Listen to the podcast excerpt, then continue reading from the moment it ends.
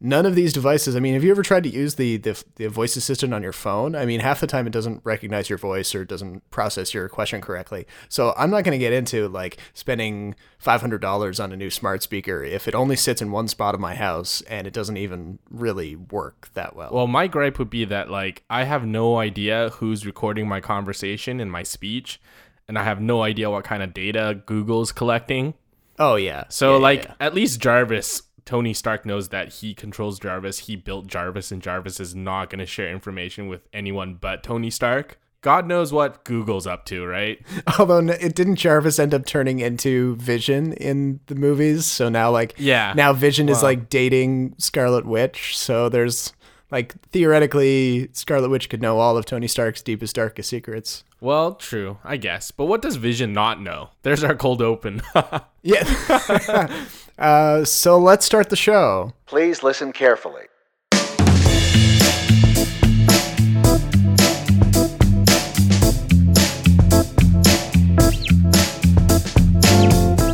Welcome back to the Extra Buttery Podcast, our first episode of 2018. Happy New Year. We're excited to get back into the grind of uh, bringing salty, snackable episodes to you over the course of this uh, this coming year, talking about everything from movies to television, maybe even some video games, anything else that kind of gets swept up along the way. But for this episode, being the first one for the new year, we want to take a look back at the year that was and kind of go over some of the highlights and the lowlights of the movies that we saw uh, over the past year, and then look a little bit, a little bit into the future for uh, 2018, especially the coming Oscar race. The nominations will be coming out pretty soon, so we'll be diving into that once we get uh, through our little retrospective. But coming to you from Toronto, my name is Robert Snow, and joining me from Vancouver is my co-host Jason Chen. How's it going? not bad. You? Just not just not bad. Yeah, it's a Monday. How how great can a Monday be? I don't know. I was I spent a lot of the weekend playing uh, Legend of Zelda: Breath of the Wild, so uh, I'm Oh, my brain. lucky you. yeah, But it's um, Monday. It ended. You can't play anymore. It must be sad. Yeah, a little bit. I mean, it. I Yeah, I'm so so, there you go. I'm so obsessed with the game now. I'm thinking of because I was playing it on my brother's uh, Nintendo Switch console.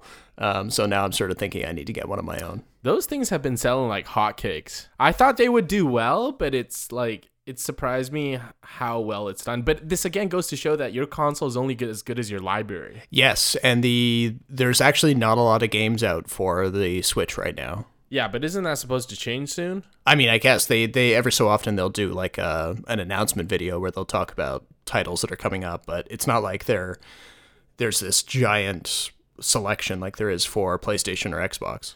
No, but at the same time, both of those consoles have some like really truly awful games. Uh, yeah, I mean, you can make the argument that like uh, for those consoles, the developers kind of uh, they kind of just shovel stuff out in an effort to uh, make a quick buck. Yeah, exactly. Yeah, but uh, yeah, for let's talk about uh, 2017 in in the movies. Um, Yes, let's do that. so it's a, it's a pretty big topic. I mean, I think I I think over the course of the the year, I watched a little over 60 movies in theaters, which is uh, Holy cow. um, which isn't even a lot by like the standards of most pro critics, but uh, yeah, but they they get those for free. Exactly. We don't. We gotta pay for these. yeah, I've been thinking of uh, of actually asking my tax person whether I can uh, claim it as a, uh, a business expense. Uh, I'll get back to you on that.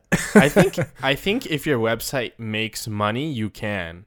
But we don't have any ads. no, true. Wink wink nudge nudge. Yeah, come on now, sponsors. We're uh, we're all ears. no, screw it. Screw sponsors. We're gonna do this for free. For the people. how uh, how liberal of you. Before we go, before we go into like the summer, um, there was a few like really, really strong things that came out in February, March, April of 2017. Um, I'm seeing here like The Big Sick from uh, Kumail Nanjiani and uh, Emily Gordon. This very touching, sort of romantic comedy drama, talking about how telling the real life story of uh, uh, comedian uh, Kumail Nanjiani and how he met his future wife, but then got sort of drawn into this very scary medical uh, situation that uh, uh, she ran into this mysterious disease that left her basically in a coma, and his decision to sort of wait it out and wait by her bedside while she was in the hospital, even though he barely knew her and uh, her parents were more than a little suspicious of him. So he he kind of dramatized this whole thing and uh, stars as himself in the movie. And it's probably I I I mean just because there's there was a lot of really really good things that came out last year, I can't put it super high on my like top 20 of the list uh, or top 20 list for 2017 but it's it's definitely got a place there I don't know if I can do a top 20 list for 2017. There's been a lot of good movies, but I'd have to pare it down. Yeah, I'd have to pare it down to like make Yeah, it it's pretty 10 so tough. it's easier because there are a lot of movies in probably that 18, 19, 20, 21, 22 range that could flip flop at any time. Oh yeah, yeah, and that's that's sort of where the big sick is for me. Like I really enjoyed it, but it's it's kind of jostling for position with a lot of movies in that uh, lower end of the top twenty. Right. So another film that's kind of in the lower end of the top 20 for me was Logan. Oh yeah, yep. This was the James Mangold film who did 310 to Yuma, and it's Hugh Jackman's last turn as the iconic Wolverine for Marvel. It's not part of the um, MCU. It was actually a joint venture because Fox holds the rights to X Men. But I always thought this was probably the Wolverine a lot of comic book fans were hoping for. This was the R-rated, hyper slashy, you know, bloody, gory Wolverine that a lot of comic book people have been clamoring for. I thought it was really, really great film. It was very different from all your traditional superhero films. I thought Dafne Keen was incredible as the girl and really the, the crux of the story where she's like this orphaned mutant who is experimented on and she pleads and begs Logan and Professor X to help her escape to the north. Mm-hmm. Incidentally, where all the people go when there's some sort of like apocalypse or like life threatening danger. Woo, Canada. Yeah, it's like Canada or North Dakota or something, wasn't it? yeah, but I think they, they they there was a few like kind of vague references to the border, and I wasn't sure if that if they meant the state border or the national border, but. Uh, um, Right. Hey, I mean, if if uh, we're seen as a haven for oppressed mutants, then I guess that's pretty cool. Or just oppressed people nowadays, eh? Ooh, zing. Um, no, I just thought uh, going back to this film, it was incredibly well shot. It was a long sort of plotting drama at some points, but Yes, it was it was long in points, Yes. but uh, but yeah, it I think it borrowed a little bit of that from the western genre that it that yeah, 310 to Yuma. Yeah. It had a very 310 to Yuma feel because if you remember 310 to Yuma, um, Russell Crowe was kind of like this anti-hero Mhm, yeah. and Christian Bale was like the hero, but he had some he had made decisions in the past that kind of haunt him. So he was kind of a trying to redeem himself, and it's kind of the same story here with Logan and Wolverine, who's like the last surviving X Men. yeah. Yeah. But I really thoroughly enjoyed it. I kind of at the beginning of the year thought this would be a awards front runner, but now that we've had like the run up late in the year with all the award bait films, this is getting pushed down, but it's definitely still in my top twenty. Yeah, I would agree with that, and I think uh, Logan is a great example of what I think is is one of my my favorite approaches for superhero movies is to bind it to a pre-existing genre or subgenre, something that's not superhero. So in the case of Right. Logan, it's a western. In the case of like, even though I liked it far less than Logan, uh, something like uh, Captain America: The Winter Soldier borrows a lot from the kind of political thriller Yep. subgenre.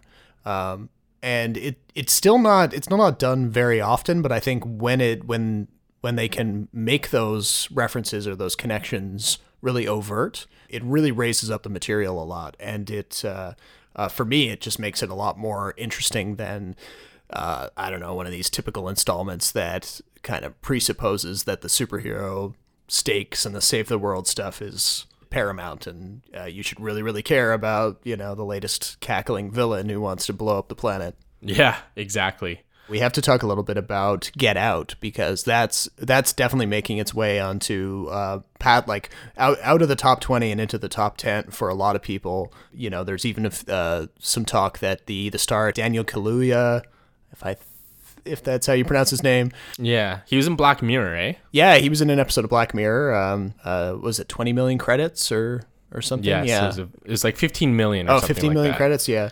Um, Yeah, A pretty, a deeply disturbing episode. yeah, a pretty disturbing one. It can be a bit of a deal breaker for some uh, some viewers. But no, I think what what he showed in in that Black Mirror episode, and certainly in Get Out, is that he is a he's a person to watch.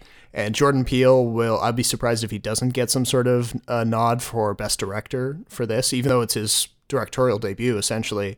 I don't know the it's coming out in a year. It's it's riding a lot of political advantage. You know there's there's a lot of discussion about racial politics uh, in the news. And you know it came out a, at a at a very good time for it to kind of grab a lot of the the conversation so and and you know and all of that aside it's just a really satisfying movie The only thing, the the one thing that kind of works against Get Out is that it's not a genre that's typically loved by critics or critic awards. It's a horror, black comedy, thriller, like it's kind of genre bending.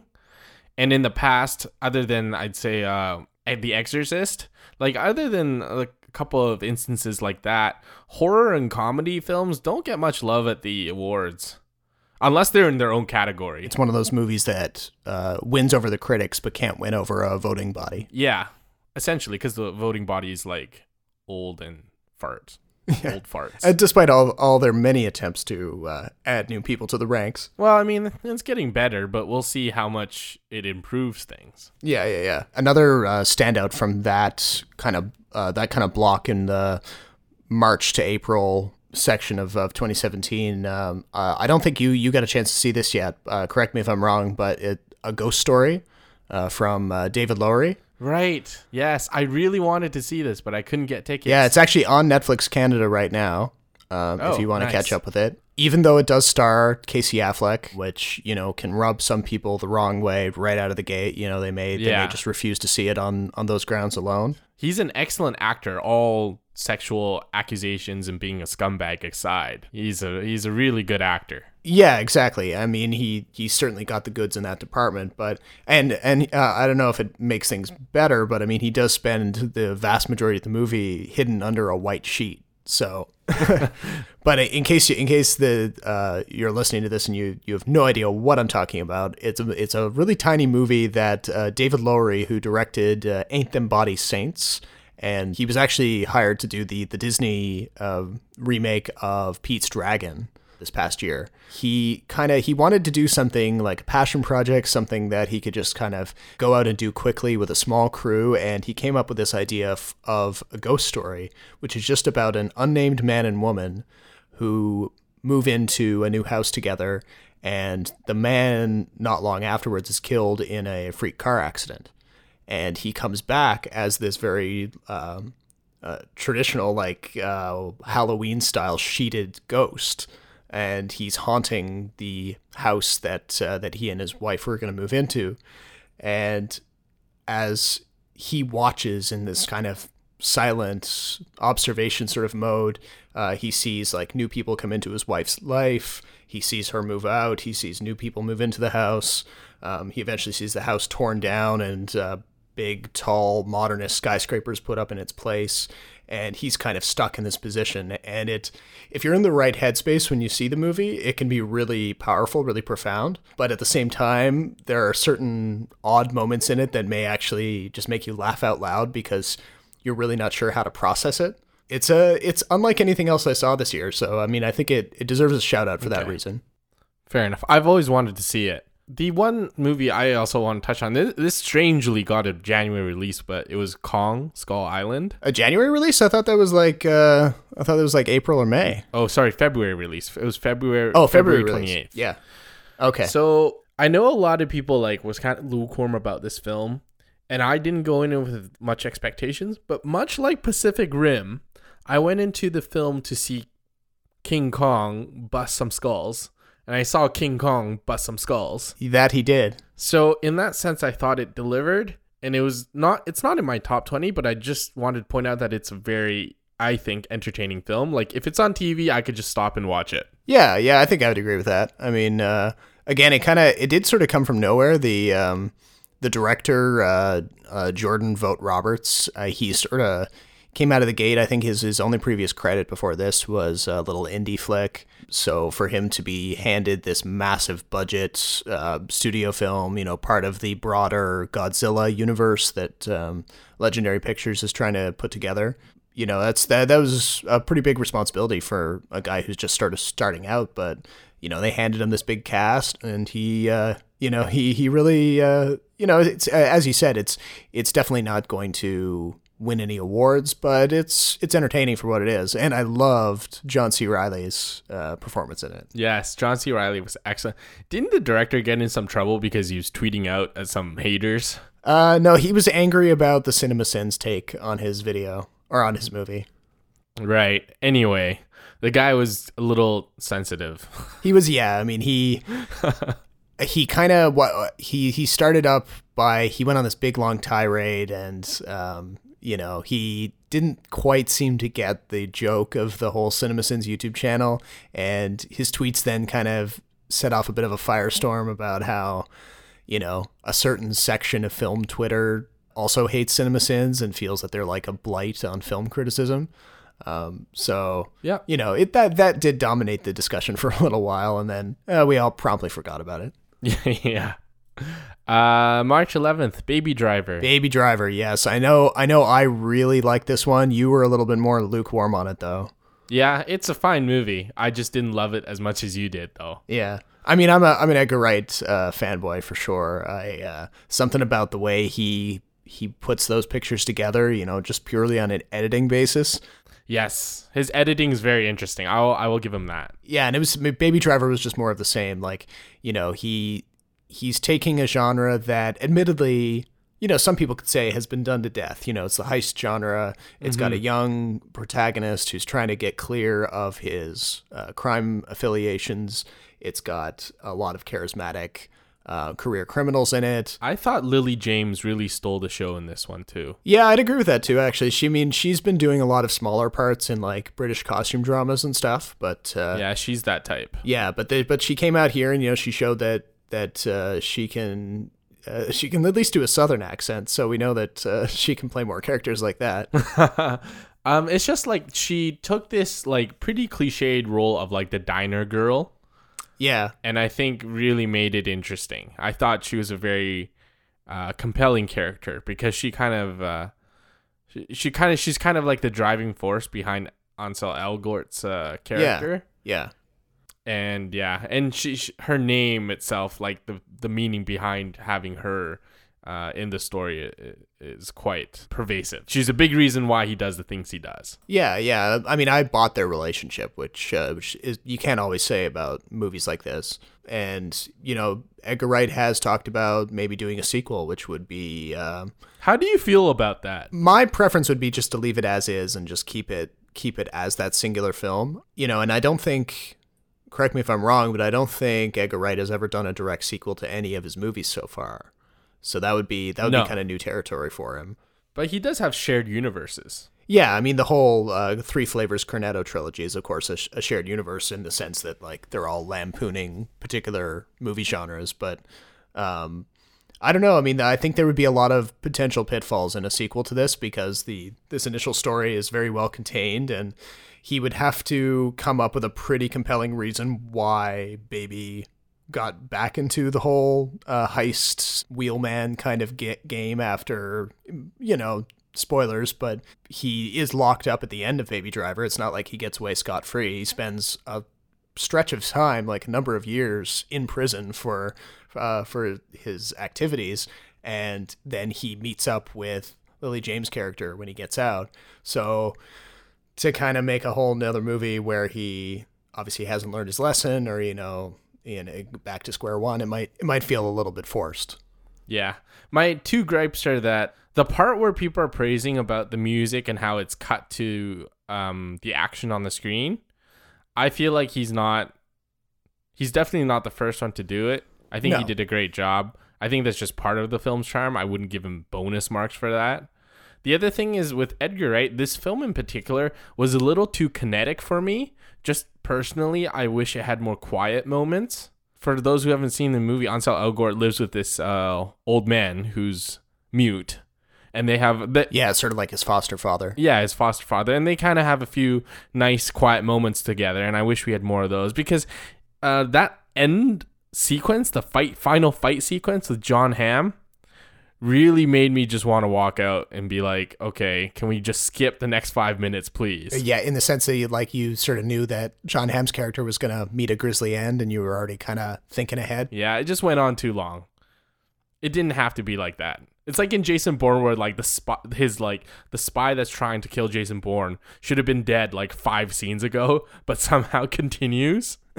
Yeah. You j- Wait, you which Jason Bourne are you talking about? Um, was it in between the second and third one? You- Like Joan Allen's character, Pamela Landy? No, no, no, no, no, no, no. Uh, Karl Urban. It took him a long time to die. didn't Oh, uh, yeah, sort of. there's like a car. He got shot. There's a car chase. Yeah, that that did Even go- Jason Bourne himself, like if you read the books, it's ridiculous. In the film, it's a little better, but he gets shot at. He gets like vicious car accidents. He should have had like whiplash like fifty times. Well, yeah, but you know, that's don't don't bust up the uh don't burst our too badly now. No, no, no, no, no. I'm not. It's, Baby Driver is a good film, just not quite. Uh, I didn't quite like it as much as you did. Yeah, fair enough. The same thing with Guardians of the Galaxy, but vice versa. I think I liked it more than most people, although I have to concede the first one was better. Yeah, I'd agree with that. The second one was more of the first and just a tad longer. And I think it wasn't as original and fun as the first one, which is, I mean, kind of hard to do because it was the first movie. Yeah, it would be. It, it was a very hard movie to follow. I'll, I'll give it that. And Yes. you know how you know how in the first one where they they kind of poked fun at Lee Pace's villain character Ronan and kind of especially Yes. in the in the very end sequence they they said they you know he he's about to start his whole I'm going to destroy everything and bring my wrath and and then they just cut him off and do a dance off scene. I mean, Yeah. incidentally, that's one of my Yeah. favorite scenes from the entire movie. But it's almost like they they kind of went back on that idea in volume two because they And it took itself too they- seriously. yeah, I mean, they, they brought in a villain who, again, you know, is going to destroy everything with his evil blue goo that's taking over entire planets. And, you know, the. Uh, as charis- as charismatic as Kurt Russell was in the role, he still didn't inspire a whole lot of fear.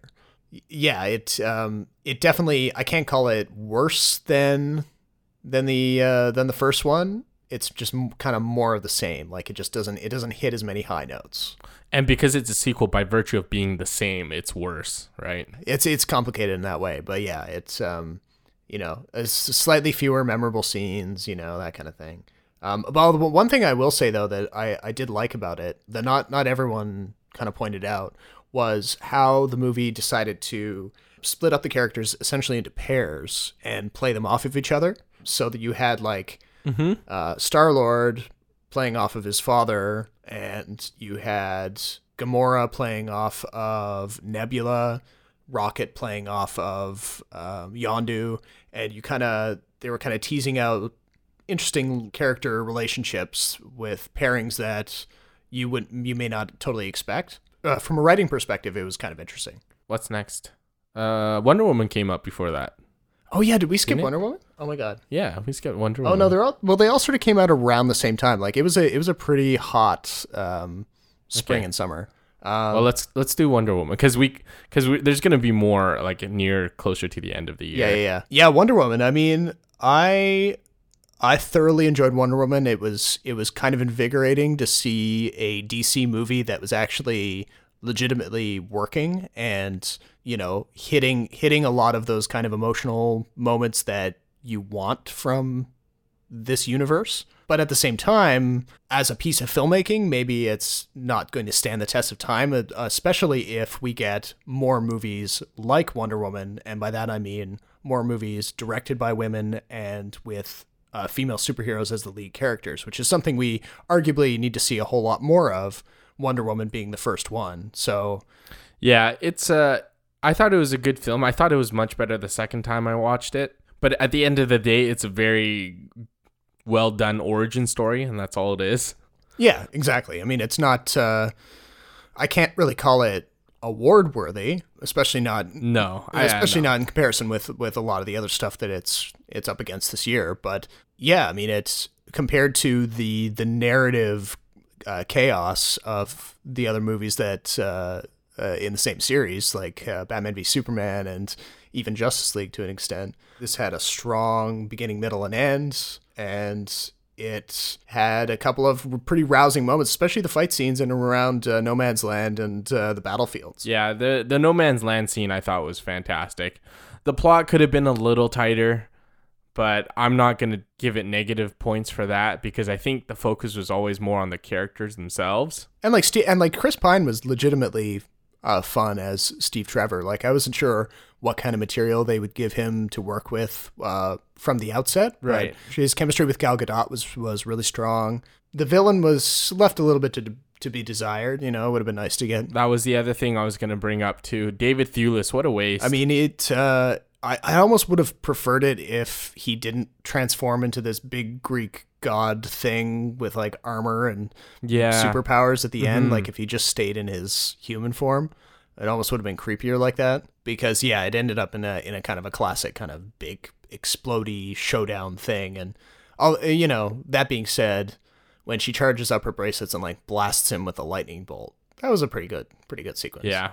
Speaking of a movie that had pretty some pretty good sequences was also another superhero, Spider-Man: Homecoming, which really surprised me how good it was. Uh, now you're you're going really fast now. We had we're, It's June. it's no, we got we got to. Uh, okay, so real quick, um, because we're we're skipping over a few of my favorites. We don't have to go in order.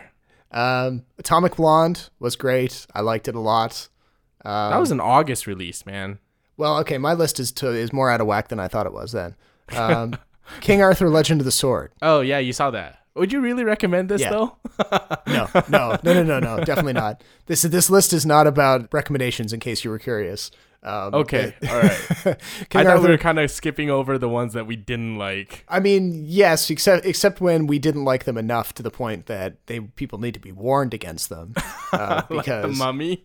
yeah, and like uh, you know, because I know you fell asleep during the Mummy, um, but uh, King Arthur: Legend of the Sword was like it really wanted to be like a superhero movie set in the time of King Arthur and the Round Table. It even imagined like what what would it look like if Excalibur turned King Arthur into the Flash and like gave him super speed? But it was just it was phenomenally silly.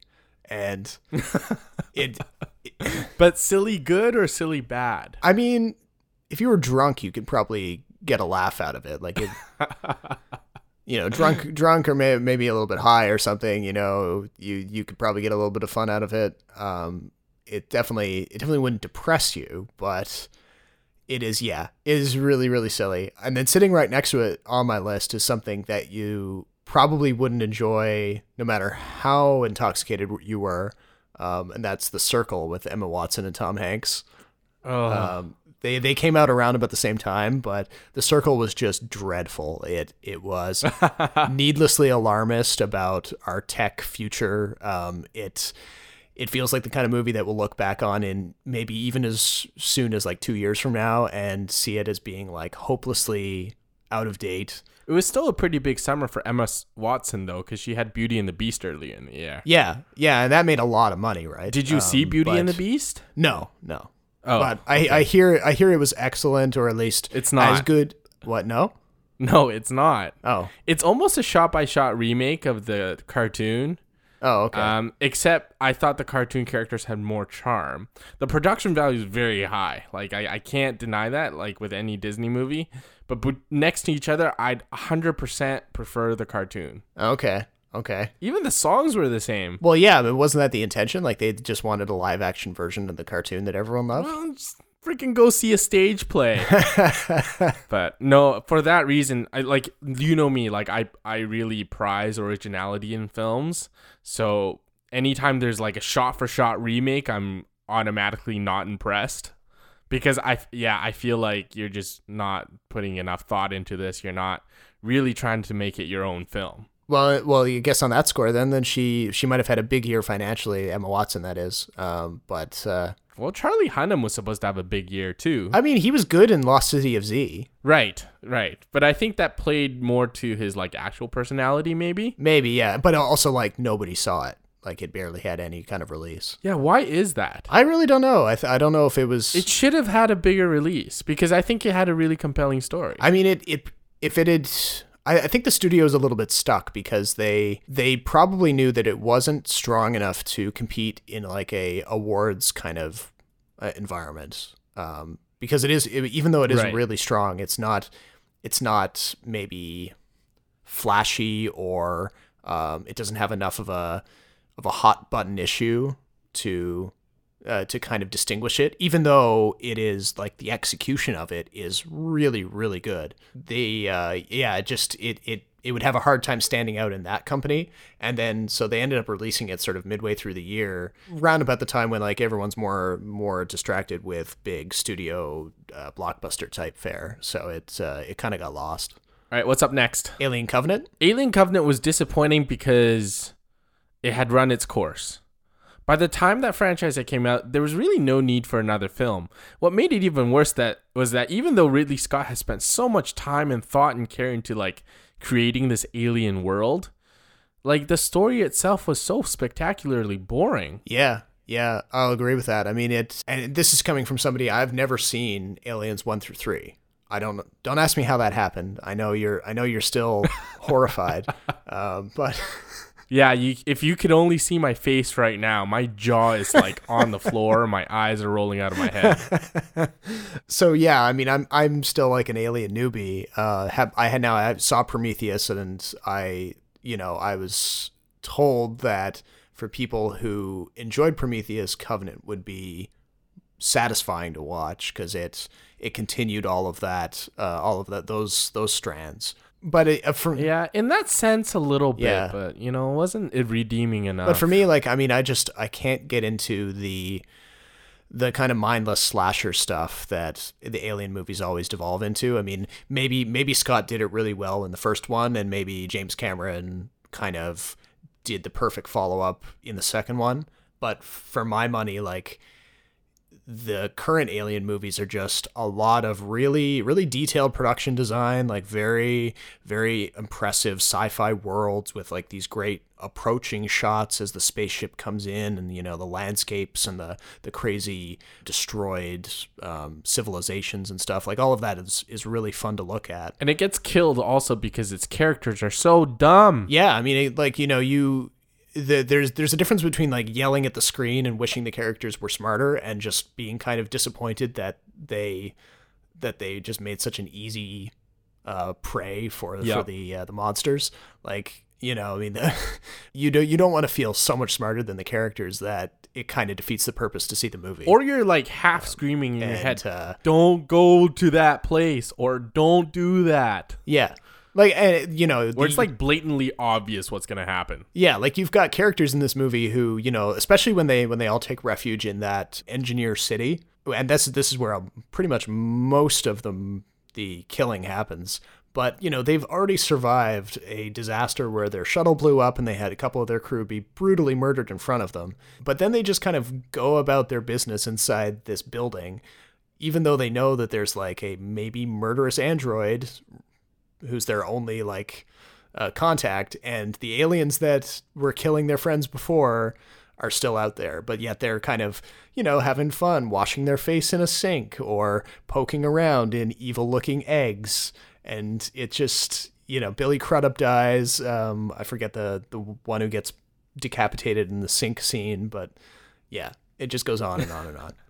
Yeah, a total missed opportunity. But the franchise is in flux now because Disney just bought the rights to everything, right? True. Although Scott has, you know, he says that he wants to make sequels out of everything now. So He's gonna direct till he's dead. yeah, he's like, which I appreciate. I love the guy. I, I think he's still one of the best working in in the industry today, and his films are still interesting even when they're not great. Yeah, I mean, it, uh, there's very few guys working who have that level. Like, it's like basically him and Clint Eastwood who keep up that kind of pace. Yeah, Uh, a couple more shout outs from the summer Spider Man Homecoming for sure. That was a July release. I enjoyed this one a lot. It's it's it's a lot of fun to to see Marvel kind of operating at what might be like the best of their output, and that was that was true like twice this year between uh, Spider Man Homecoming and uh, Thor Ragnarok. I did find Homecoming a little long, Yeah, but I thought Tom Holland was a great Spider Man, and I think they had a very interesting way of integrating him into the universe, but also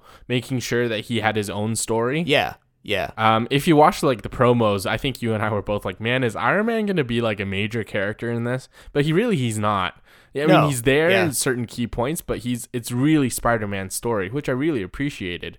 And I also appreciated that they really mixed things up. That they took the comic book lore and kind of threw some of it out the window and kind of made their own twist on it. Yeah, definitely. Well, I think uh, the other thing too is that they had really moments of levity, especially with is it Jose Lobaton, like his friend. Oh, the uh, the yeah, his, his best friend character. Um, What's his name? Shit. Anyway, I thought the the supporting cast was great. I thought Michael Keaton was a good villain as well. Oh yeah, and they would like kind of I and I think I made this a fixture of my my review on the site was it's it's hard to hard to adequately describe how satisfying it is to get a villain like the one that Mike, Michael Keaton plays in this, a guy who doesn't have any grand ambitions about taking over the world, about destroying a bunch of stuff. You know, he's just a kind of a very much a blue collar, uh, down to earth kind of guy who has very simple things that he wants. He just wants to provide for his family in a uncertain time, I guess. And, the reveal too, right? Yeah, With- and they, with the you know, with the twist near the end of the movie, that was awesome. I Yeah. didn't expect that at all. you know, and and yeah, the there's something that that they might have spoiled a lot earlier if they had been less careful. But uh, but yeah, it, it hits at just the right point. It it was very strong on all those levels. Um, and it seems like Tom Holland is going to be one of the one of the guys who's going to help kind of carry this whole massive behemoth that is the Marvel Cinematic Universe into its next phase. So um, that's a that's pretty cool to see a, a young guy like him get that kind of uh, that kind of responsibility. Um, there was another summer blockbuster that I wanted to talk about, and that was War for the Planet of the Apes. Oh yes, yeah, So I have to say that I don't remember much of the first one. The first one was surprisingly good because I don't think a lot of people had expected much from it. Partly because people are still kind of like a little unsure after the Mark Wahlberg remake with Tim Burton directing. mm-hmm. But even though I think it's the worst film, the weakest film of the trilogy, I thought War of the Planet of the Apes was ultimately still very enjoyable. I thought Andy Serkis was incredible as ge- again as Caesar. yes, I think Woody Harrelson was fantastic as a villain. There's certain things I didn't like in regards to the plot and how I think it kind of meanders for a little bit, but the cinematography was great and the CGI is great. And I thought the storytelling, which is like the strength of this franchise, especially in the second movie, was still on point. yes, and it like you know it finally kind of acknowledged the fact that the characters that we've always liked the most in this series have been the ape characters and Yes. the humans that have kind of been in the on the periphery of Caesar's story have never been quite as interesting as Caesar himself and a lot of Yes, Caesar's incredible. What an incredible character. and a lot of the credit there goes to Serkis. Like, you know, I mean, he and you know, it's important too to describe, you know, what Serkis is doing. I think a lot of people still use the the uh, the terminology that was coined back when Serkis kind of came to our attention as Gollum in Lord of the Rings. You know, at the time they were mm-hmm. doing what was called motion capture, so they were just capturing Serkis's like physical movements as the character and then doing the voice and the performance later. But now it's all done at the same time. And, you know, for all intents and purposes, Serkis is an actor like any of the others that you would see on any other movie set. And everything he's doing is being all of the technology is there to help him deliver the the, the performance as one complete unit. And I think that really comes across in these movies. You know, it's uh, Caesar does not feel like a an assembly of technological stuff like so many other fully CGI characters that we see in movies nowadays. You know, he you believe that he is a character, and uh, that's that's very hard to pull off. Yes, 100% agree. What else came out around that summer? It was a it was a busy summer for me. Um, Dunkirk, obviously, like you know, Dunkirk. um, Okay, here's my question about Dunkirk. Now that you've seen like pretty much all the Oscar frontrunners, where does Dunkirk rank for you? Is it top five, top ten, top fifteen? oh, that's a good one. That is that is a really t- difficult question because I I I had this same problem because I don't know where to rank it exactly. Technically, it's well done. It's like Christopher Nolan at his like most proficient. Yep. I think his story structure was very unique. I don't think we've seen a lot of films that have that three simultaneous storyline that kind of really meshes seamlessly. I think the performances were good, even though it was an ensemble cast and it was like everyone was low key. Everyone's low key. I mean, he does so much without any dialogue. You know, he um, uh, w- or even without any, without a lot of like really brutal violence. You know, I mean, a lot of people going into a World War II movie, you know, probably conditioned in part by Saving Private Ryan and other movies in the genre. Um, they they might expect a movie like Dunkirk to have lots of like people getting their heads exploded or like being riddled with bullets, but uh, this kind of cuts around all of that and is more about the kind of broader national experience of like what it's like to have your the majority of your fighting force stranded and basically doomed. Right. Um, At the same time, though, if you're talking in terms of story, I thought Dunkirk was maybe the weakest. But is it good enough technically to be considered one of the best pictures of the year? I don't know because there's um you know movies like which we'll get into in a bit the stuff like The Shape of Water, Right. Exactly. Blade Runner 2049 or even stuff something like Mother from Darren Aronofsky like there's there's a lot of movies that were that were that had so much going on on a technical front that it might be easy for Dunkirk to kind of fall behind again and we're even seeing that in some of the precursor awards like other movies are stepping up in the technical categories that you might expect Dunkirk to perform really well in. Mm-hmm. And in terms of, uh, well, I, I we'll probably get into it later, but in terms of flipping the story structure, the traditional story structure on its head, I thought Wind River was arguably more explicit and original. And he, I think uh, Taylor Sheridan took a lot more risk in that screenplay, and he pulled it off, which I think in some ways is more impressive than what Christopher Nolan has done. Mm, yeah, and Wind Wind River is something that I, I still have to see. It's uh, it's it's Oh, like okay. um, it's probably one of like five movies from this past year that I really really want to see. Um, and Mm-hmm. It's a flawed movie. I wouldn't say it's perfect. I think it falls short of awards caliber film, but there are some interesting interesting things in it.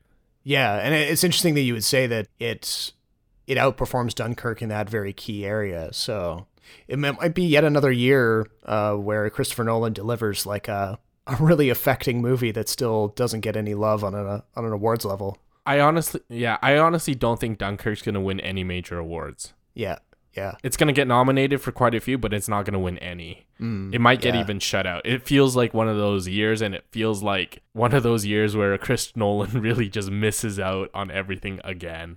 Yeah. I don't know what it is, but uh, Just tough competition. yeah, I mean it's uh, it, it's it's just one of those one of those bad bad luck kind of situations. I mean, uh, yeah, despite how much I liked it. Um, You're talking about Atomic Blonde? yeah, well, we uh, Atomic Blonde is uh, came out around the same time. Um, again, like it, I was I, I would kind of put it more in the category of something like Kong Skull Island, like we were saying before, like a movie that on a critical basis, you know, it, it definitely has a lot of strengths, but it's it doesn't really deliver a complete package. Um, but what it is strong at, it does incredibly well. And again, if the fact that like we're seeing a movie like Atomic Blonde that has such a, a brutal, driving female lead in a genre that's been dominated by by male leads for pretty much the whole time. Um, uh, like this character that Charlize Theron plays, uh, Lorraine Broughton, like she is just a bone crushing, uh, terrifying figure for the entire movie, and the creative team behind uh, John Wick is partially involved in this, and you can see all of the technical stuff being brought to bear on it, like these these just insane uh, tracking shots, these long takes. There's this uh, fight sequence in a staircase that just will blow your eyes out of your brain. It's so good. Um, and like uh, Charlize Theron was so committed to the role that she actually broke a tooth because she was not because she got like hit in the face, but because she was gritting her teeth so hard She's badass though. with exertion while she was doing the fight.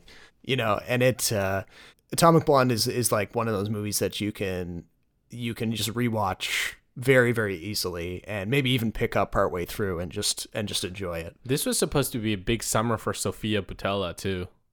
Between that and The Mummy. Yeah, and I, well, I mean, I think she does a lot better in Atomic Blonde. I mean, it seemed like yeah, of course.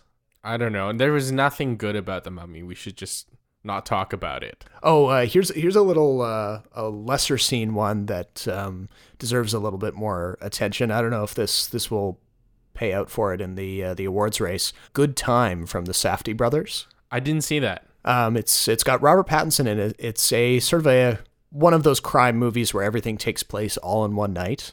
And Robert Pattinson plays this kind of dopey, desperate career criminal who ropes his brother who suffers from a intellectual disability into a bank robbery.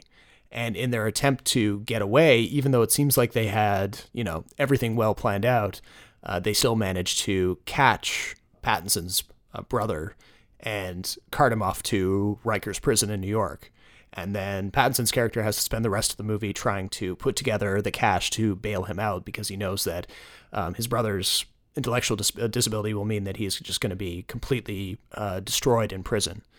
And um, it just it's just one of these movies where, you know, you're almost out of breath when you're finished watching it. It's just going at this mad pace, but you really, really hate Robert Pattinson's character by the end of it, even though you're supposed to like him. But yet you, it, it's this, it's this very tangible uh, love hate kind of thing, and uh, mostly because you, almost all the people that he runs into over the course of the evening are so much worse than him. You know, they're they're just like the absolute like underbelly of society.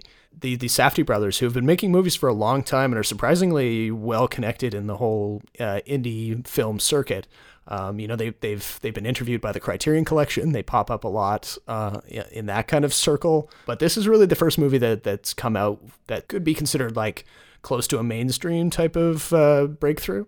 So I'm I'm very curious to see what they do next. I uh, and I totally recommend Good Time uh, to anybody who can find it. Logan Lucky. Logan Lucky, yeah. Um, this was yeah, this was just just before TIFF started. New movie by Steven Soderbergh, who's been uh, allegedly in retirement for a lot from motion pictures at least for the number of years now uh, while he was working on the Cinemax show The Knick. But yeah, he comes back to to feature films, and he brought what's uh, again. It's sort of almost like uh, 2017 was a uh, a heist film type of year. You know, we had Logan Lucky, we had Good Time, we had uh, Baby Driver, Fast and Furious, uh, Fast and Furious. There was there was a lot of uh, a lot of enterprising criminals on the screens this year. I just like Logan Lucky because it it's set in the American South. It has to do with NASCAR, which is really not exactly a topic that Hollywood has dabbled in. I think the only time I've I can the only other NASCAR movie I can remember is probably Days of Thunder with Tom Cruise. Right. And so I thought Channing Tatum, I think, is an underrated actor. I think he does a really good job here. Adam Driver's fantastic. Daniel Craig does a character that's kind of like wacky and weird, and he pulls it off. And Riley Keough, I, I've always really liked, and she does a really good job as well. Yeah, it's a it's one of those movies where like the the director is able to get exactly the cast that he wants, and he gets a lot of great performances out of them. You know, he's just at the operating at the top of his uh, top of his powers. Um, so even though yeah, well, I remember us talking about this uh, on the show, you know, back around the, the time Logan Lucky came out, and I think it, you know, I think both of us felt that it was a little bit long in the latter 20 minutes or so. You know, is kind of dragging things out a little bit you know, if you like Steven Soderbergh, if you like any of the actors involved, this one is definitely worth seeking out. Uh, not the least of which because it really it kind of underperformed at the box office compared to what I think Soderbergh even himself was hoping for. You know, I think he was he was kind of he had given a really interesting interview before Logan Lucky came out, essentially saying that if his financing model and the way he the way he he was able to arrange creative control for Logan Lucky, if it worked out, it could totally turn indie film financing on its head. Um, but unfortunately, it seemed like Logan Lucky kind of underperformed, so maybe he wasn't he wasn't 100 percent right on that. Yeah, uh, which is kind of unfortunate. So if you could go and see Logan Lucky, or just I don't know, go see yeah. it sometime, support the film. It's pretty good. So now now we find ourselves into uh, TIFF zone. Um, and also, did you ever see Goodbye Christopher Robin? No, no. Uh, it felt like more of like a prestige kids movie for me. I mean, obviously, you know well made. But That's what I felt too, but and you were you were at the Vancouver Film Festival around about the same time. But um, you know there were so many so many great things from this year's festival. It was probably one of my favorite festivals. Uh, in recent memory. Uh, stuff like Lady Bird, obviously that one's a, a huge one in the current conversation, you know, leading up to the Oscars. The Shape of Water, again, excellent. Uh, Three Billboards Outside Ebbing, Missouri, also very, very strong. Mother, very weird. Really, really not for everybody, uh, but definitely unlike anything else you'll ever see. Uh, so those those three movies for me were the ones that, or those four movies rather, were the ones that were kind of top of mind. Did you get a chance to catch up? Well, you saw Lady Bird. I remember we talked about that. Yeah, yeah. So I was actually going to point out two films at VIFF that I thought were excellent that really like are like seared into my head because they made such an impression on me. One was this Thai film called Bad Genius. Oh, I remember. Yeah, you talking about that. Yeah. Yeah, and this is a kind of like an Edgar Wright kind of flashy kinetic film about a group of kids who are trying to take entrance exams to get into the best colleges in the world and they all team up and hatch up with this plan to cheat off each other and so they can get accepted in all these prestige schools. And one girl's like the ringleader and she's making money hand over fist and she's like got this like moral dilemma in front of her. And it's a very um, straightforward film but it's very well done very well shot. There's a couple twists in there that that it kind of, come out of nowhere and that's great. Uh, the humor's there as well. The cast of characters they all do a knockout job um, I wish more people have seen this, and I wish more people have seen like see foreign films from Asia because a lot of them are quite good. Because most people, if you ask them about like Asian films, they think like John Woo or Yeah. like Jackie Chan, Yeah. and there's a, there's like a bigger world than that. Or Oh, yeah. God forbid, the Great Wall. My God. Hollywood's idea of what uh, of what uh, Asian film can be. yeah, exactly. The other one that I hope at least gets a few more nominations down the road is the Florida Project. oh yeah, from Sean Baker. with Sean Baker, uh, Willem Dafoe plays this motel manager that's housing some low income people, one of which is a very young mother with a precocious daughter with her that she kind of drags along everywhere. And it's a very slice of life movie that is not unlike Moonlight in the sense that it's set in Florida and it's a coming of age story and it's about people who are on the fringe of the society. I really, really loved it.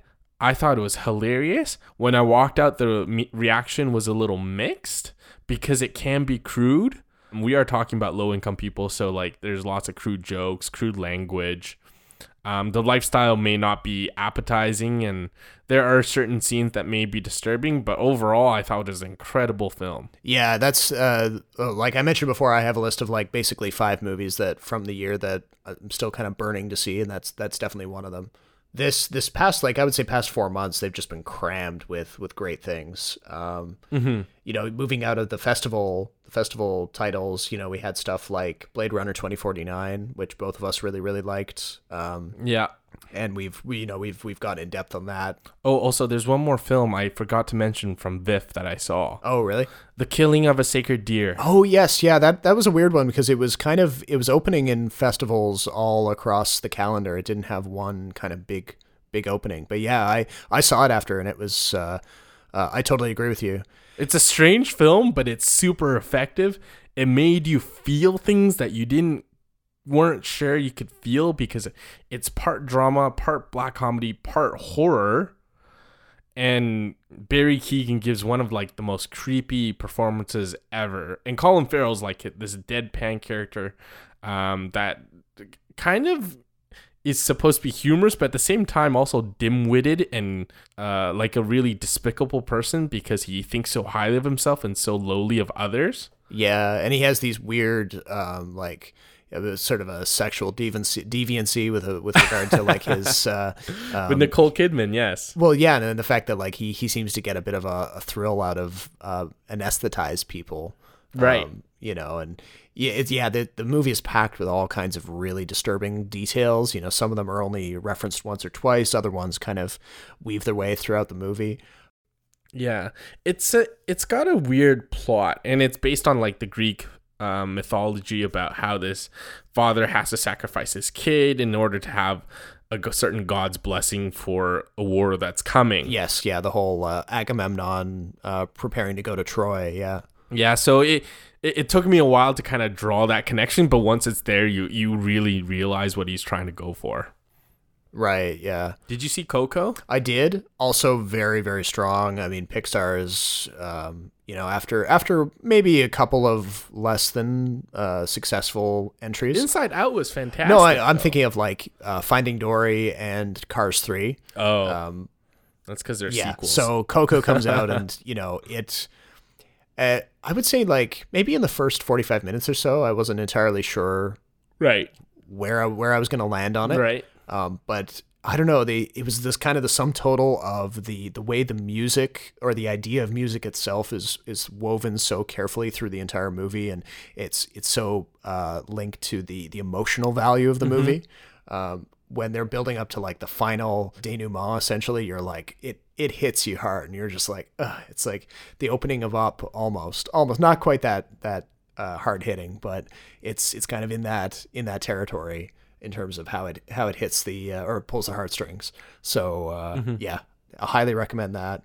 Thor Ragnarok is also around that same time. Again, we've we've talked about it in, in earlier episodes, so we won't go super into detail. But uh, again, uh, super satisfying Marvel. Because it was similar to Homecoming in the sense that it didn't really take itself too seriously. Yes, this is the trick, right? I mean, uh, you know, newsflash to DC, it's not it's not enough to just crack jokes. The jokes have have to feel organic and of of a piece with the larger film. And Or at least in tone with the rest of the movie, because Justice League was two faced. yeah, totally. It it really you could really feel how they were grafting the humor in allegedly after the fact, if the reports from the reshoots were, were to be believed.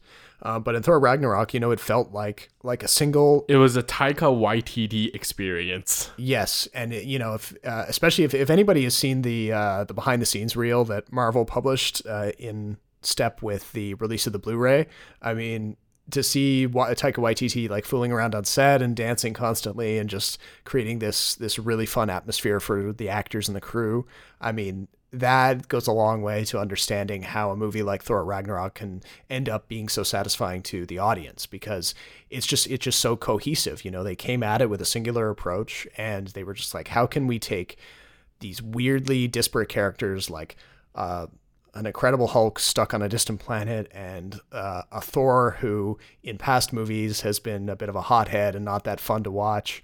Um, how can we kind of blend this all together into a really fun, weird experience? And uh, yeah, Thor Ragnarok was that. Yeah, by the way, I know she doesn't qualify because it's like not a performance the the Academy Awards ever look for, but I really loved Cate Blanchett's performance as Hela. Oh yeah, yeah, me too. She was awesome. it's such a vamping uh like over the top but yet somehow successful like so many other actors would have kind of tanked that i think Yeah, but it's Cate uh, Blanchett, so she yeah. can do whatever she wants. you know what wasn't amazing, which kind of disappointed me, was Murder on the Orient Express. yeah yeah i was um it was a very generic. yeah kind of lukewarm on that one and speaking as like a fan of the Poirot mysteries with David Suchet, the like the TV show on uh, uh, from uh, the British TV show, um, you know, I I had a little bit more invested in it as well. Um, but I mean, and now it's of course it's it's emerged since that movie came out. The the, the new one came out, but they're very clearly making a play for a, a Hercule Poirot cinematic universe. Um, so they want to, you know, there's there's some hints dropped in the final scene where they essentially say that Yep. the next Agatha Christie one that they're going to be doing will be Death on the Nile. Well, we can look forward to more Kenneth Branagh with his ridiculous mustache. Uh, Lady Bird. Ladybird, yeah, oh yeah, again, uh, one of my favorites from from TIFF. Uh, still kind of, Top five this year. ooh, it's up there. You don't think it's uh it's not like like a clear cut favorite film of 2017 for you? I mean, it's up there with like I, I hate doing the final rankings, but Lady Bird, Shape of Water, Blade Runner 2049, uh, those are all kind of jostling for position. Mm-hmm. By the way, what's with this backlash against Lady Bird? Uh, what what kind of backlash? What are you hearing? I don't. I, I keep hearing about backlash about against Lady Bird, but I don't know. Like how like somehow Greta Gerwig didn't really direct or write the whole thing. Oh, I didn't hear any of that. Oh, because it, it is some crazy rumor about how like it felt really like a Noah Baumbach film, and he how he had a lot of help behind the scenes. Well, I mean, like you know, she she's dating the guy, isn't she? I mean, they're they're in a they're partners, Right, and, right, uh, right. you know, But that's the backlash. I mean, like at when it first came out, it was like everyone kind of had this at the top of the list. Like it broke Rotten Tomatoes records. Everyone's like, "Wow, this is gonna be a front runner for awards." Now I'm getting a feeling that people are kind of scaling back on their comments. uh, um, yeah. I mean, It's a good film. I, I think Saoirse Ronan and Laurie Metcalf are gonna get nominated. I don't know if they're gonna win, but they they definitely carry this film, and it's it's very good. It's very well done. yeah, and the the whole mother daughter relationship is so strong in it. I mean, it's it's hard to find uh, similar movies that that go that in depth with with that particular kind of relationship between a, a teenager growing up in that time period in that place. And well, there have always been attempts, but there have been never- attempts, but like something that's specific to like growing up in Sacramento in the 2000s um, with those songs on the radio and that specific like income bracket and all of the the great observational details about like you know throwaway lines like um, Laurie Metcalf saying, "Oh, we're gonna have a small Christmas this year because we can't really afford like." Better gifts or um, you know their favorite activity on sundays is to go uh, touring open houses at uh, fancy uh, homes that are for sale and like you know living vicariously through the the wealth that they don't themselves have. There's actually a, there's a great breakdown on the blog One Perfect Shot, which does uh, call outs on Twitter about like great examples of cinematography. Uh, one of their writers did a side by side comparison of all of Greta Gerwig's most notable movies so far, including uh, Frances Ha, where she kind of broke out. Uh, that was a Noah Baumbach film. Uh, a second Noah Baumbach film where uh, she was sort of like she was a writer and kind of a co-star, Mistress America, which I really liked. Um, and then of course Lady Bird, and there's a I I think I shared it on Twitter. It uh, it's a it's a very detailed kind of look at how Greta Gerwig started out as a primarily an actress, and then started taking on more of a writing uh, side of things, and has now moved away from the camera entirely and is just writing and directing. And it's a great kind of progression of a career that's kind of only getting started. Three billboards outside Ebbing, Missouri. Super great. If you like Martin McDonagh, There's a backlash for that too, by the way. Ba- welcome to 2018. There's backlash against I know, everything. I, mean, is it so hard to just enjoy things nowadays? We have to like second guess ourselves, and you know. Um, yes. uh, so yeah, ignore the backlash. Three board, uh, three billboards outside Ebbing, Missouri is not only is it very satisfying for fans of Martin McDonagh, you know, people who liked In Bruges and Seven Psychopaths. You know, it, it hits a lot of those same kind of black comedy notes, but the the film programmer who actually came out to talk about the movie before the screening at TIFF this year that I went to said that one of the crucial ideas to understand about Three Billboards is the element of compassion that's in it and how the characters wrestle with how much compassion that they can really give other characters given the kind of kind of wretched situation that they all find themselves in with this um, this rape and murder that's happened in this small town and the uh, the sheriff's department's inability to solve it or their unwillingness to solve it. But yet the you know the characters actually show weird forms of compassion towards each other as much as they can and they actually forgive each other in ways that we haven't really seen in a Martin McDonagh film. So it's it's very interesting on all those levels. Did you ever see Wonder? No, it's it felt It's not not not, not really my. it felt like an awards grubbing type of thing, or just kind of a. I've heard good things though, eh? I mean, it, I'm sure it's Darkest Hour. Darkest Hour. Haven't seen it yet. Uh, that's on that that top five list I mentioned. I well, I do want to talk about this film with you. Call Me by Your Name. Okay, have you seen it? I have seen it. Okay, I would say between this and the Florida Project, these are two of my top five. A lot of people had kind of compared Call Me by Your Name to Moonlight from last year, but to me, the Florida Project is a closer comparison. yeah, and in, in terms of like physical location and all that. Well, that and just like the way it's shot, the story it tells. Call Me by Your Name reminds me a lot of Brokeback Mountain. Oh yeah, okay. Although I I do think Brokeback Mountain is a far superior film. Huh. Call Me by Your Name is completely to me dependent on Timothy Timothy. I don't know. I've never heard it said out loud. Timothée Chalamet's Chalamet's performance, which I think was a lot better than I thought. That last scene where he gets the final c- phone call from Armie Hammer's character and he's looking in the fireplace and the credits are rolling and there's just music in the background. Yeah. You could see every emotion across his face. That was a wonderful piece of acting. The thing about Call Me by Your Name was that unlike Brokeback Mountain, I never felt and unlike Moonlight, I never felt pulled in by their story. I think with Moonlight, there was always that intrigue about like, is he or isn't he? With Brokeback Mountain, there's really undertones of like homophobia and they and uh, like a forbidden love. With Call Me by Your Name, it was very sensual, but at the same time, I think it was more about first love than being attracted to your own gender. Uh, yeah, I, I sort of see what you're getting at. I mean, I think I think Call Me by Your Name is more of a coming of age story. A little bit, yeah. I think also, also part part of what's key to, to to enjoying Call Me by Your Name is the how interwoven it is, how how interwoven it is with the all of the classical influences that are kind of surrounding the characters. So like Right. It's very romantic. they're living in this uh, kind of estate home in Italy. They're surrounded by classical music. They're all the characters are knowledgeable about classical music, about uh, classical authors, The arts. Um, about the the the arts, the the archaeology of the place around them, the history. They get homemade pasta. They get juice from their own backyard with the apricot trees. yeah, it's Um, it's almost as though like the world doesn't exist outside of the little town where they're hanging out for the summer. yeah. eh, eh, actually, that's a good way of put, put, putting it because I, I feel like that's where it kind of lost me. Okay. That it was very um, encased in its own world, whereas Moonlight and Brokeback Mountain to me um, were about people struggling to find their place in society.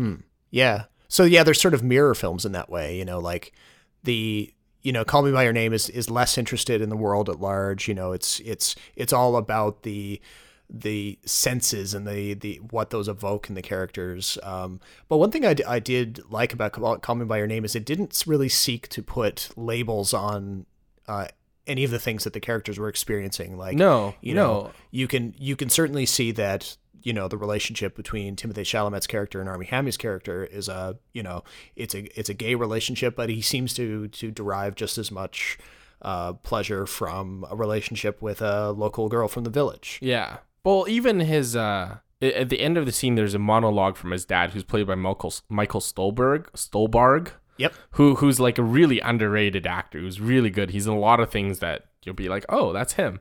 Yeah. Um he has this monologue and he really sums up the film really nicely because up to that point, it really took a while to get going, I think. Everything that happened in front of it was a little slow moving. Like you knew what was going to happen, but you just didn't quite know when Mm, yeah. and you see Timothy Chalamet like go through all these ups and downs. The part where um where he's playing with the peach, I, I thought that was very uh both hilarious and, and kind of heartwarming and, and touching and and sensual at the same time. But that also like was like what an hour, an hour and a half into the movie. Yeah. So I mean, can I can I really put it in my top five of the year? Maybe not. So I know some people certainly have. You know, it.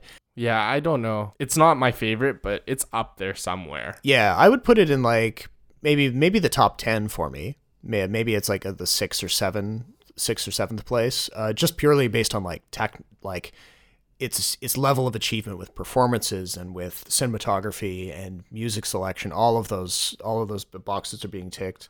This was a film that I thought would be an awards frontrunner, and in some ways it is, but it it hasn't separated itself from the pack like I thought it would. I, I'd be surprised to see it grab something like Best Director because the uh, it, se- it seems to be a film where the achievement is mostly in the acting, Yeah. maybe in cinematography. Yeah, if anything, if if it wins anything, I would expect to pick up an award in like best adapted screenplay or best Yeah, actor and yeah. and uh, best musical score or something like that. Yeah, it probably so. Yeah, it won't sweep the awards. So No, that's, um, no. uh, It- which it- you know, you know, I'm uh, I'm also totally fine with. You know, the Yeah, uh, yeah. So between this and Moonlight, I I much prefer Moonlight. I think Moonlight's a far stronger film, yeah. It's interesting though. and I then mean, like, Brokeback Mountain too. I think that's a very strong film too. Yeah, I mean, I think I would, given the choice between uh, Moonlight and this one, I would probably watch rewatch this one again first. Maybe it's because maybe it's because I more closely relate to that kind of uh, the the What do you relate to, Rob? I well no I relate to like the classical experience uh, the, or the classical history and the uh, um, the the music side of it. You know, I mean that's that's those kind of topics were kind of how I grew up. So Right. I relate more to like the kind of loneliness that Brokeback Oh, yeah. Mountain and Moonlight has.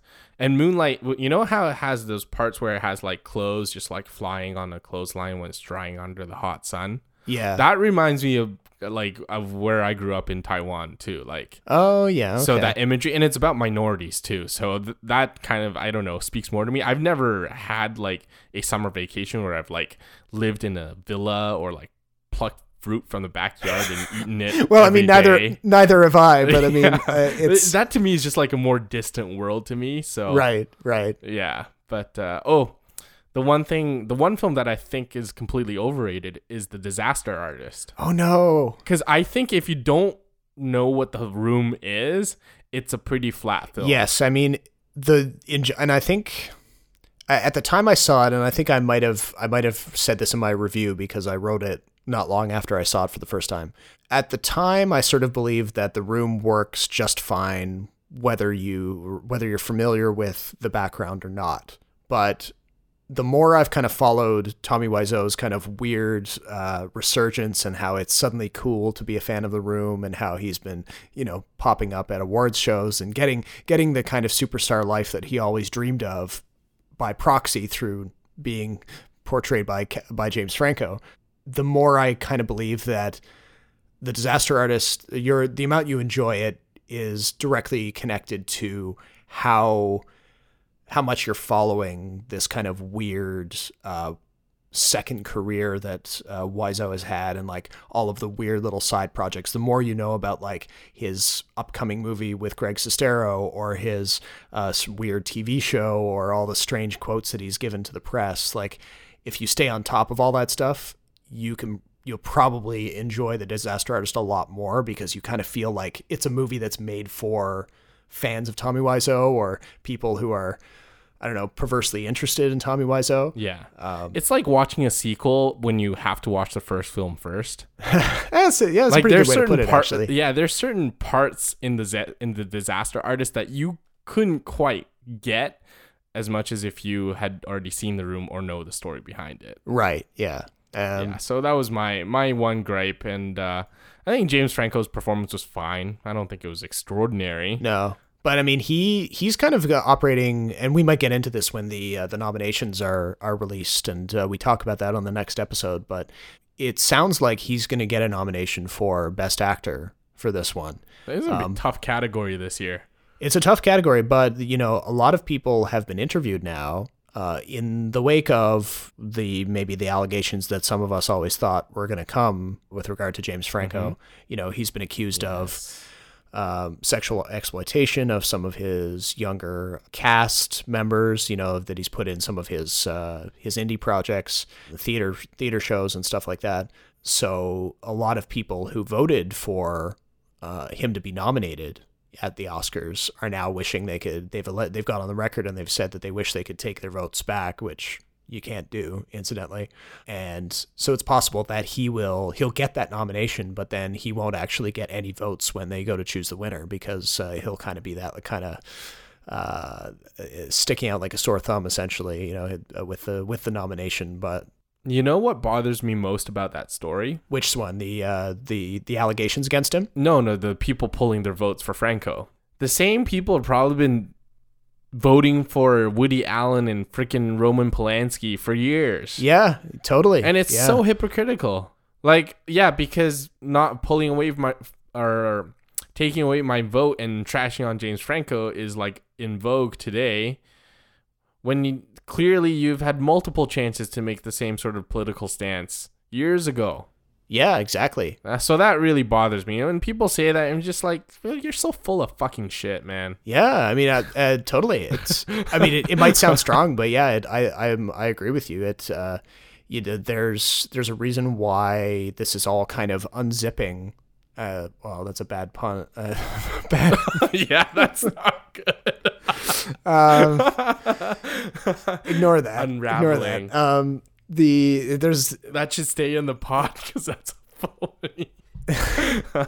Um, that's really funny. But there's yeah, there's a reason why it's all kind of coming apart right now, uh, for, because you know there's a lot of pent up. There's been a lot of stuff hidden. There's a lot of stuff that where people have been complicit, and uh, and then it all it all kind of comes apart all at once. And Yeah, people just making half-assed apologies when they don't mean it, when they've had numerous chances to make a difference, but they don't. But they only choose now because it's convenient for them. yeah, yeah. Anyway, moving on to The Shape of Water, which I think is one of the best original films of the year. Oh, did you catch that one as well? I did see it. Uh, Sally Hawkins is great. Michael Shannon's great as always as Michael Shannon. Was kind of thrown off by the fact that Doug Jones's character in this film is very much like Abe Sapien in Hellboy. Uh, yeah, that's true. The art design, the set design, um, Sally Hawkins' performance was incredible. I thought it was it was very much as Guillermo del Toro said, a fairy tale for adults. Yes. It is not really a kids No, film. no. There's nudity and violence in it. Michael Stolberg's in this film. Stuhlbarg is still is in this film as well. He's great. Octavia Spencer is great as well. The music is fantastic. Yes. Um, the, it, it's a very sensual fairy tale, and it makes you feel all sorts of things. Because at first it's a very bizarre story, but at the end you start rooting for these characters. Absolutely, yeah. It's it's it is really like a genre bending kind of thing, and it's hard to classify. But that's really where Del Toro is at his best. You know, he he's Yes. this Pan's he's, Labyrinth, he's able right? to synthesize genres that that might be otherwise like running on completely different tracks and he he kind of makes it makes it feel like yeah like they were meant to be together you know? He um, and I think a lot of that comes from how knowledgeable he is about all of the influences that are out there to uh, to put into something. Uh, you know when he when he goes after a particular author or artist or something he knows everything about them you know? He's that he's that he almost applies like a, a classic geek's uh, obsession with something to topics that haven't really uh, gotten a, a geeky subculture to them and um, yeah and he, he pours all of that into this movie Top three film for you? top three for sure. That and Lady Bird, I think, definitely vying for position there. Uh, I mean, I, I wouldn't be surprised if it kind of goes a bit of the similar direction as the Golden Globes, where maybe Del Toro picks up Best Director for this I one. I think he's got it in the doesn't- bag, to be honest. But it doesn't get Best uh, Best No, Picture, it so maybe Best Picture will go elsewhere. Yeah.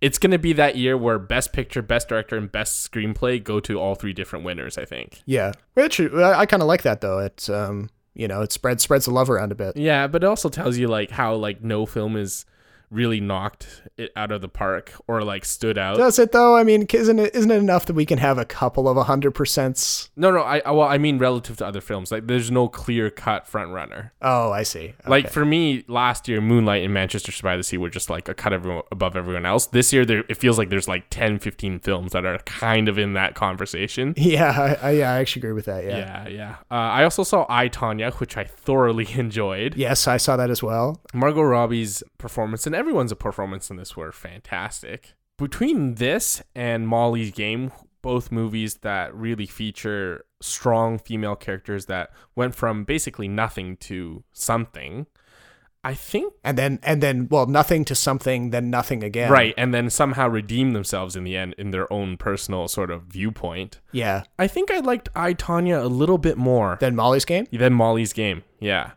I think when Molly's game with Aaron Sorkin, you know what you're getting. And he did a Yes. fantastic job. Yeah. But I It feel is very much an Aaron Sorkin movie. Yeah. But I feel like when you're using like graphics on the screen and drawing stuff out and explaining things clearly, I feel like you're really taking something away from the flow of the story. So for I Tonya, even though it was kind of like parts of it were in a mockumentary style, I, I think I liked the progression a bit more. I, I think it felt more more of a natural movie to me than kind of like a documentary, which Molly's Game felt like sometimes. Yeah, yeah. There was a sense w- in which that like I Tonya was down in the dirt, you know, living the uh, the story Mhm. at the same speed as the real life people, but Molly's game had a more kind of elevated, kind of uh, observational sort of not even observational, but like it was kind of looking down from a high place on everything.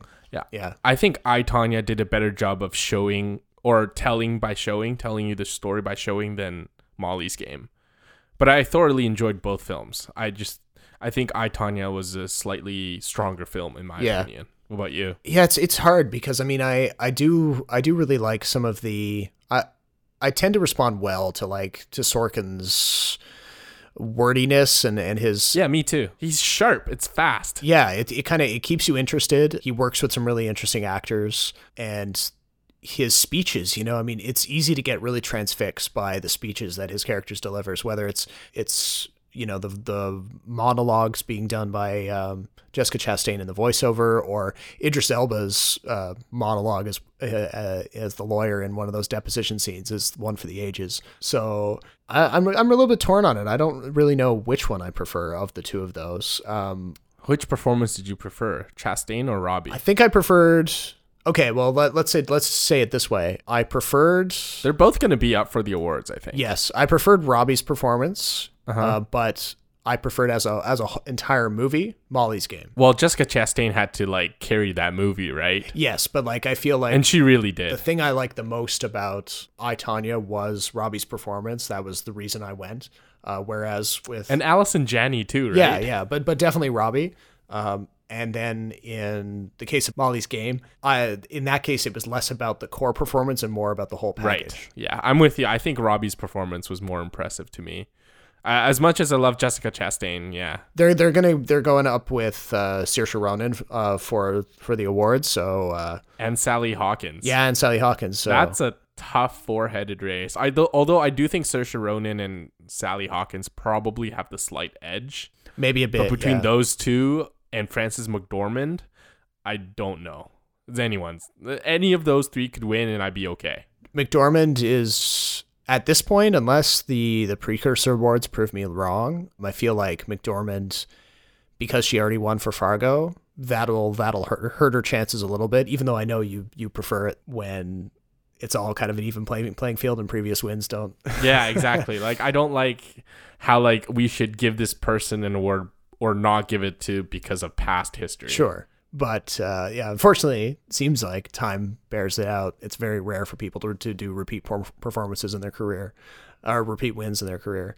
Do you think Meryl Streep will get nominated? I sort of hope she doesn't because she eats up. She's gonna have to push someone out, right? And that someone could be more deserving. Yeah, and then, I mean, like, I get it. She is one of the best actresses of her generation, if not of all time. But everyone knows it by this point, and every time she gets nominated, she edges out somebody who, you know, case of last year, Amy Adams in Arrival. um, Yes. she she edges someone out who really deserves it, and um, you know, and then you know you get back into the whole conversation of like, you know, do they deserve to win if they haven't won before, or is there, you know, which is it's a, it's a complicated argument, but yeah, I think I I mean personally, I think Meryl Streep has been awarded many many times in her career, and I think she herself feels that way as well. She doesn't want to. Uh, Yeah, she makes jokes about it herself. yeah, exactly. Here's hoping that it, it does it does kind of follow that uh, category of like Saoirse Ronan, Margot Robbie, Jessica Chastain, Frances McDormand, and uh, Sally Hawkins. But uh, but yeah, we only have to wait another week or two to find out. The Post, did you see that? No, so uh, that see. feels like Spotlight to me. I feel like because it kind of swept the Golden or um the National Film uh, Review Board awards. Like I think Tom Hanks won Best Actor, Meryl Streep won Best Actress, and I think The Post was named Yeah. Best Film. But do you think the, the audience there was a little bit more receptive to a journalism award because they themselves are journalists? Of course, Yeah. of course. But I feel like this is the year where the voters are going to be split between so many other films that The Post could sneak in it might. and- yeah. and and win. And it has kind of like a Spotlight vibe to it. Yeah. when Spotlight won. So I'm hoping that's not the case. I haven't seen the post, but I can already tell you what to expect from it. That that's the kind of film it is. Yeah, you know, it it is definitely it definitely strikes me as a kind of spotlight style. I mean, Spot, Spotlight did win Best Picture the year it came out. I by no means am I not excited to see it. I would say, well, yeah, it's it for me right now. The five that I really need to see before uh, before the Oscars will be The Post, Phantom Thread, Darkest Hour, Florida Project, and maybe Wind River, but I'm not, not entirely sure. But there's like there's like five five Yeah. there that I that I really need to see. So I need to see Phantom Thread, all the money in the world, and maybe the post, we'll see. Are you going to try to see all the money in the world just to prep for the Oscars or just because you like Ridley Scott?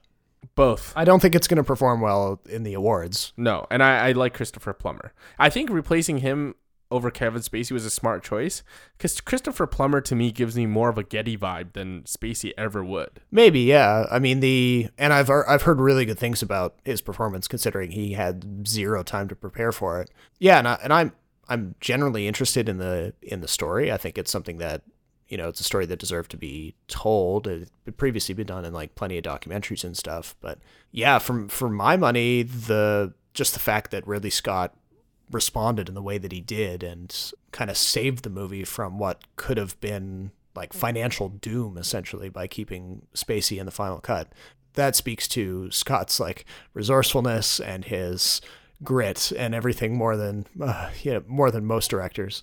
Oh, uh, I need to. Okay, I have one more film to recommend or talk about, and that's Kogonada's Columbus. Oh, okay. I haven't. Oh, yes, yeah. Because we, um, you mentioned this when you saw it at VIFF. Yes.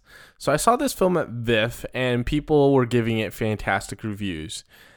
I walked in really excited to see what was going on because I think Haley Lu Richardson's a really good actress. It had a very interesting story. It had John Cho in the lead. It had sort of like an interracial relationship, um, even though they were just friends in the film, that I thought was very interesting.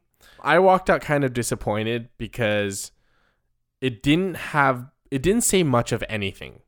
There's a half baked thesis about having balance in your life, and we all know that. But I feel like it never really goes anywhere. It kind of sticks in one spot and kind of circles around it, but it never really gets to the meat of the issue.